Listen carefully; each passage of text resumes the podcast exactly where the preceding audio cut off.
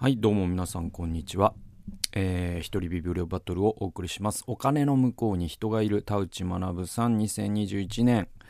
えー、っと、これはダイヤモンド社から出ている本でございます。えーとね、これどうかな？今日、第5回だもんね。わかんない。第6回行くな、これ。結構まだある。えっと、それぐらいメモったんだけど。えーとね、えー、まあ今日早速引用からいきますけど、あの、最初にさ、えっ、と、一番第1回で、その、Q&A みたいのをいっぱい紹介したじゃないですか。で、その、えっ、と、クエスチョン 8, 8っていうのの中に、えっ、とね、値上がりしそうな会社の株を10万円で購入した。その10万円は主にどこに流れるだろうか。A その会社の設備の購入や従業員の給料。B その会社が銀行から借りているお金の返済。C その会社とは全く関係ない人の人々の生活。答え C っていうのがあったんですよ。でねこれ僕その あの株のさ売買ってあの基本的にはギャンブルだっていう認識だったのね。でえっとこれは僕はあのね今でもそれはずっと変わってない。で、えっと、あとあの FX ね。FX はもうギャンブル以外何者でもないです。っていうのは、その為替の変動で、えっと、えー、儲けてるわけだから、儲けてるっていうか、まあ損する人のが多いけど、儲ける人は儲けてるわけだから、あれって超反博打と一緒で、あの、要は博打なのよ。で、えっと、なんだろう、あの、株の場合は実は大義名分があるから、FX とは違うんだよね。で、えっと、どう違うかというと、えっと、株式市場っていうものの最初のことの起こりっていうのがあって、えっと、それは、あのー、確かイタリアのジェノバとか、もっと古いのかな、スペインとかの時代かもわかんないけど、その大航海時代に、えっと、とにかくこう、その大きな、えー、船を作り乗組員を雇いっていうプロジェクトに、まあ、今で言うと何十億円もかかる、えー、だけどその帰無事帰ってこられた場合は何百億というリターンがあるっていうそういうビッグビジネスなんだけどそのじゃあオラ行ってくるっていうその夢のあるその冒険心のある人って冒険心のある人って大体金持ちじゃない人なんですね。ね。で、えっと、お金持ちは大抵リスクを取りたくない人なんですね。で、これは今も昔も同じで。だけど、そのお金はあるけど、そのね、冒険心のあるやつを応援したいっていう人と、お金はないけど、とにかくその海に出てもう人儲けしたいっていう人をマッチングさせるために株式っていうのが始まるんですよ。ね。で、その投資に対するリターンっていうのがあって、で、だから、やっぱりその株式市場っていうのが、この資本主義を強力に牽引してきたわけだし、アップルだってね、えー、Google だって、マイクロソフトだって、えー、夢がある若者が、じゃあ起業したよって言った時に、えー、エンジェル投資家の人たちがそういう、えー、ね、スタートアップ企業に投資したことで、え本来ジェフベ、ジェフ・ベゾスだってこういうアイデアがあるんだけど、やりたいけど、ものすごい先行投資がいるから、そしたらできない。じゃあ、ジェフ・ベゾスは今60代かわかんないけども、80代まで待たなきゃいけないってなると、まだ僕らアップル、アマゾンを使えてないのよ。だけど、その時間を巻き、なんていうの、その時間を圧縮できるのよ。ベゾスがいろんな大金持ちに頭下げてというか、まあ株式市場に上場すれば頭を下げる必要もなく資金を集めれるから。だから、その資本主義をドライブするという大義名分があるのね。株には。だから株っていうのは投資であって、えっと、FX みたいな投機とは違うんだよ。だからギャンブルじゃないよっていうことをよく株を擁護する人が言うんだけど、これ、えっ、とね、田内さんここで言ってるけど、それは正しい。だけど、ただし1%だけ正しいんですよ。えっと、読みますね。いきますよ。えー、っと、134から138ページ。結構長いんですけど。理由はどうあれ、日本には大量の預金があるのは間違いない。その大量に積み上がった預金を前に投資を進める人たちがいる。銀行にお金を眠らせたままにしているのはもったいない。有望な会社の株に投資をした方がいい。もっともな意見にも聞こえるが、受け入れにくいと感じる人もいるだろう。でね、これ、あの、今、すごく、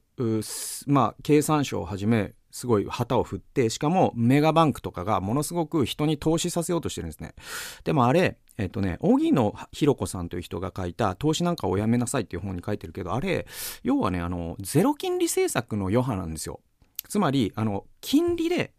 銀行が儲けれなくなっちゃったから、手数料ビジネスに行くしかないんですね。だから ATM が有料化になり、小銭の取り扱いが有料化になった。あれ、銀行の経営の問題なんですよ。で、懐事情の話で。で、今、銀行がもっとマーケットを広げたいから、投資させると投資あたりの取引量を設けることができる。小銭を稼ぐことができるんですよ。銀行がね、安定的に。だから銀行は、えー、お金を持ったお年寄りとかに投資の方がいいですよ。ね。えー、眠らせといたら、り、えー、り、ね、えー、っと、金利っていうのは0.0何パーセントですよ。だけど、えー、この、えインデックスファンドならば、え、毎年1%の、ね、えっ、と、その運用益が見込まれます。ただし元本は保証しませんみたいな。だけど、あれって実は銀行にとっては上がろうが下がろうがどうでもよくて、上がっても下がっても取引手数料が設けれるんです。そういう話なの。ね。なんで、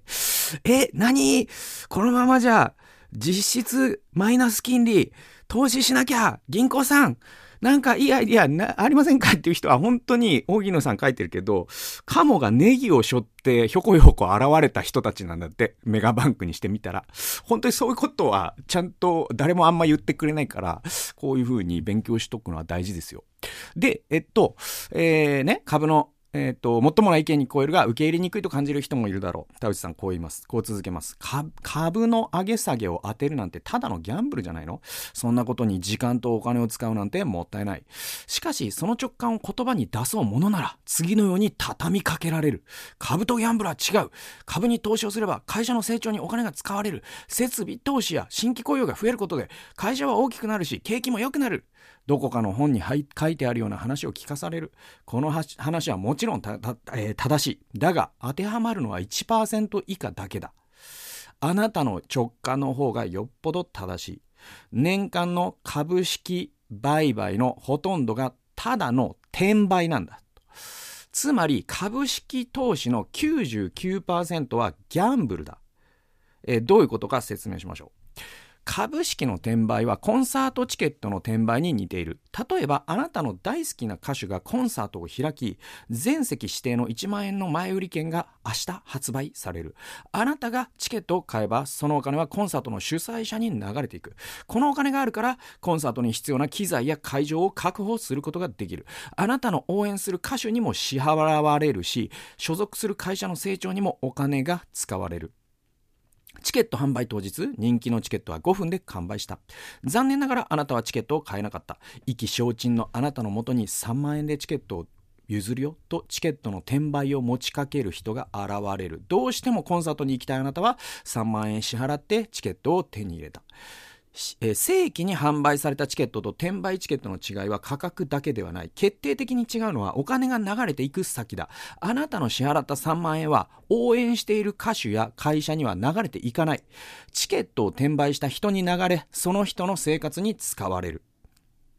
株に投資するときにも同じことが起きている。ほとんどの人は転売されているチケットを買う。つまり、ほとんどのお金は応援したい会社には流れていないのだ。これ数字で表していきます。2020年の証券取引所、括弧日本取引グループ参加の証券取引所、括弧閉じるで、えー、日本株の年間売買高は744兆円。一方で、証券取引所を通して会社が株を発行して調達した資金は2兆円にも満たない。コンサートの例に当てはめると、主催者が売ったチケットはたったの2兆円で、742兆円は転売されたチケットの取引量というわけだ。ですね。はい。これすごいですよね。で、株が会社から新たに発行されるとき、株を購入する人がいる。その人のお金だけが会社に流れて、その会社の成長に使われる。それ以外の取引は全てが転売だ。コンサートチケットの転売はコンサート当日までが勝負だ。勝負だが、株というチケットは会社が潰れるまで転売され続ける。もちろん、株式市場が無意味だと言いたいわけではない。もし株式市場で株を転売できなかったら、会社が株を発行しても購入しようと思う人が減ってしまう。売ることができるから、会社が株を発行しやすくなっている。でも、あなたが会社に投資したと思っているそのお金は、株を転売してくれた人の生活に使われ、会社の成長に1円も使われていないのは事実だ。そしてこの転売はただのギャンブルでしかない。だから、あの、これ僕、その、なんだろうな、あの、株とか FX とかそういう、そういうので儲けたいっていう人になん、とやかく言うつもりは何にもないんだけど、ただ僕はなんか、パチプロと一緒だってことだけは、あの、なんていうかな、そこは譲れないかな。うん。あの、投機だから。うん。で、で、やっぱり投機っていうもので僕はお金を稼ぐのは僕はキリスト教倫理的に自分の中ではなしです。えー、なぜならば、やっぱりその、この世の中に価値を生み出すことでお金を稼ぐっていうのは真っ当な稼ぎ方だと思うからね。うん。だから、その、じゃあ何？そのジョージ・ソロスとか、ああいうね、えっと、ウォーレン・バフェットとかの投資がなんであれは意味があるかというと、あの人たちって長期に株を保有するんですよね。で、そうすると、彼が、えっと、バフェットって今80代とかだけど、彼は20代の時に買った株を今も持ってたりするわけ。そうすると60年同じ株を保有しているということで、その会社の安定経営に貢献してるんですよ。つまり会社をちゃんと応援できてるんです。だけど、多くの人が株で儲けたいっていう時に、えー、売買するやり方って短期保持なんですよ。で、これ、決定的に違うんですよ。で、短期保持の場合って、これ、もう、上がった時にか、えー、売って、下がった時に買うっていう、この何秒、コンマ何秒とかでそれやっていくわけ。で、これがどう説明すれば社会のためになっているのか、僕は説明できないと思うよ。だからこそ、田内さんは多分ゴールドマンサックスを辞めたんだと思う。だから本当にこの話はすごく重要なんでただまああの僕はその、えっと、パチプロになるって言ってクリスチャン倫理的僕僕的にはなしだけどその人的にはありってことはあるかもしれない。それはねあのねギャンブルが好きだっていう人はいいいいかもしれない。本当にパチプロがパチパチンコが本当に好きで。でそれを研究してそれを発信していって本当にカリスマになってる人だっているしそれがさだから富を生み出してないっていうのも考え方で何て言うのかなもうあのプロゲーマーなんてねああんなのってじゃあ虚業じゃないかって言われてもやっぱ僕は虚業じゃなくなってきてると思うよ。あれが夢になってる人もいるからね。でそういう意味においてその自分がカリスマその陶器家になって ねそのものすごいえっ、ー、と、オクタコンピューターを走らせ そしてコンマ何秒の取引で、えー、1、ね、えっ、ー、と、1秒間で、えー、2億円稼いだ、もう与沢翼だよね。だから、そういうカリスマになるという、私は神からの証明をいただいているという、しかもそれが好きならば、僕はやっぱり好きなかどうかはやっぱ大事かな。で、僕に関してなんで僕がこういうことに全く興味がないかというと、とにかく興味が持てないからなのよ。なんかこう、安く買って高く売るなんていうことに、1秒もエネルギーを使いたくないと僕は思っちゃうんだよね。うん。それはやっぱりあるかな。まあだから安く買って高く買えるんだったら僕はもう死んでもいいと。それにはどれだけでも情熱が湧き、ね、内側から出てくるっていう内発的な何かがある人はそれをやってみるのはいいけどただ厳しい世界ですよ芸人で成功するのと同じぐらいで同じようにコンマ何秒の世界をしている人が世界中にいてそのライバルと、え、渡り合って勝たなきゃいけないという長反博打だというえー、ことだけは言っとかなきゃいけなくて。しかも胴元が必ず儲かるようになってるから、博打というものは。だから、その、ね、FX だったらやっぱり取引手数料を取るところが儲かるようになってるし、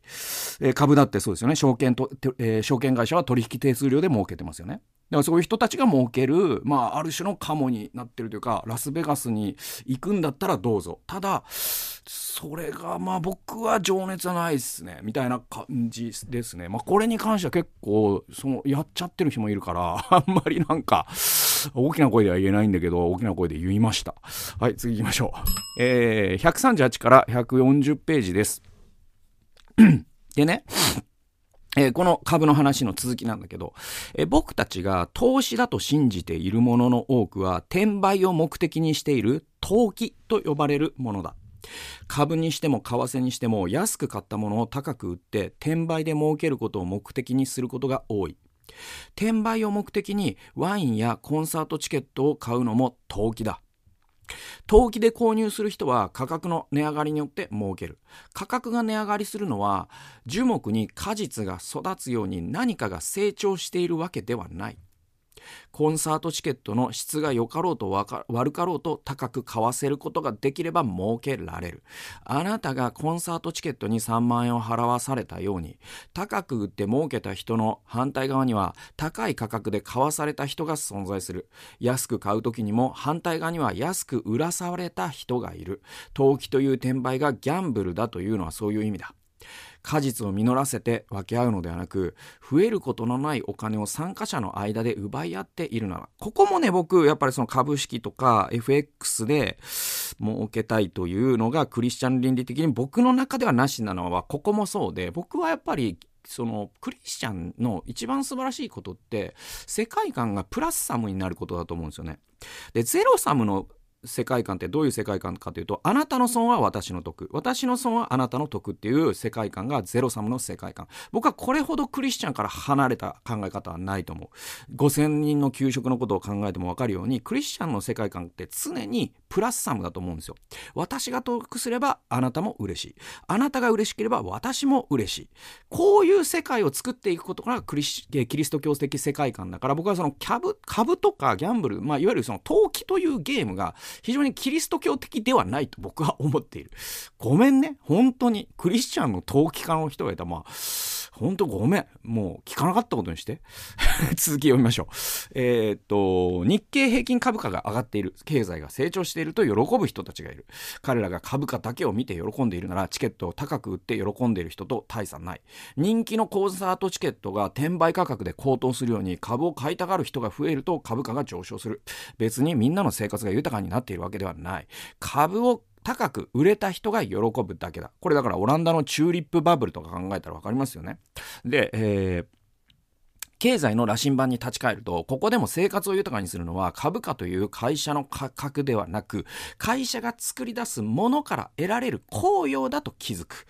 例えば、鉄道会社は鉄道を運行することで僕たちに効用をもたらす。この効用を高めているのは鉄道会社で働く人たちに他ならない。決して鉄道会社の株をたくさん買って株価を上げた人ではない。彼らはただ株券を握りしめて座っているだけだ。で、客中としてある程度の株式を取得した上で会社に積極的な提言を行う投資家。だから僕がさっき言ったバフェットとかソロスは違うっていうのはここなんですよ、えー、そういう投資家や大部分の株を購入して会社ごと買収する投資家も存在する。彼らはもちろんただ座っているとは言えず会社がもたらす行為を変えようとしている、えー、僕たちの生活にとって大、えー、重要なのは会社のもたらす効用だ。効用が増えれば会社が儲かり株主への配当が増える。その結果として株価がが上がることがある。それは喜ばしい株価の上昇だ。しかしそれは結果であって経済の目的ではない。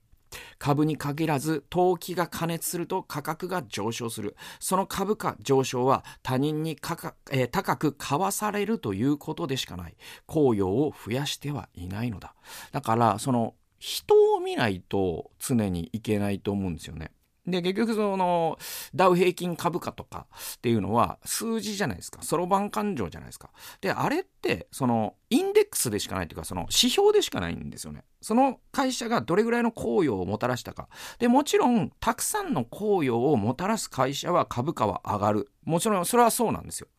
それはアップルを考えても、グーグルを考えてもそうです。マイクロソフトを考えてもそうなんだけど、だけどよ、えー、ここにその今あまりにも実体経済に対するその株式の取引の額っていうのがその今実体経済の倍以上とかに確かなってんだよね。でここがやっぱり問題でそうするとそのえっと何ていうのその株価を上げるための経営っていうものを CEO がし始めることがあるんですよね。でこれあんまり詳しい何ていうのそのえっと、あんまりこう立ち入った話をしすぎると長くなっちゃうけど、要は、あの、例えばね、あの、パタゴニアという会社のイボン・シュイナードという経営者は上場しなかったの。あえて。で、それはなぜならば、上場すると、その株式を保有した人たちが自分の保有している株を上げてほしいという、ある種の民意が発生するんですよ。で、株、会社は誰のものっていう問いがいつもあるじゃないですか。で、今の法体系のもとでは会社は誰のものかというと CEO のものでもなく、社長のものでもなく、社員のものでもなく、あるいはその、その会社がある国のものでも当然なく、株主のものなんです。株を保有している人のものなんです、会社っていうのは。そうすると、この会社の株をどうか上げてくれよという圧が CEO に対して働くんです。で、そうなった場合、パタゴニアってすごいユニークな会社で、売上の10%、えごめんなさい、売上の10%か、えー、いや違うわ。売上の1%か、利益の10%のどっちかだ。うん、純利益の10%、もしくは売上の1%、そのどちらかを、え環境保護のために、え寄付するということを決めてるんですよ。ね、しかも、その彼らの広告ってすごく面白くて、その、えー、ニューヨークタイムズに出した CM がすごく有名になったけど、パタゴニアのフリース、まあ今僕着てるけどね、そのパタゴニアのフリースを買わないでくださいと。あなたがもうすでに持っているなら直して使ってください。それが地球のためです。私たちは地球がなければ我々商売できないので、やっぱり地球を維持することが私たちがバカバカ物を売るより大事ですみたいな広告を出す。で、そういうユニークな企業ってさ、もしさ、株主の中に、いやいやもうガンガン売ってくれないと困ると、寄付とかふざけんなっていう人が来たら、えー、その株主の意向によってそういう経営ができなくなるじゃないですか。だから、イーボン・シュイナードは上場しなかったんです。オーナー企業であることにこだわり続けた。そこなんですよ。だからその株ってあくまでもその会社に価値があるということの指標なんですね。えー、なんでその指標がなんだろその実態と指標だと常に実態をちゃんと見なきゃいけなくて、指標に振り回されるようになると、やっぱり今やもうそういう株主が世の中をおかしくしちゃってきてるっていうところもあるからさ、その CEO がその経営基盤を取り崩してまで、え株価を上げるような経営をして、で、5年契約で5年が終わったら、はい、さようならって言って、その後ガラガラ崩れ落ちる会社とかができ出てきてるわけですよね。で、それってやっぱ投機あるいは転売ですよね。と、ここで言われてる転売行為が、その市場を歪ませてるわけだよね。だから僕はなんかこういうことに加担して喜ぶっていうセンスっていうか、そういう趣味は僕にはないから、その投機の世界には本当に興味がないです。次行きましょう。えー、148から150ページです。えー、投資とは未来の生活を設計することだ。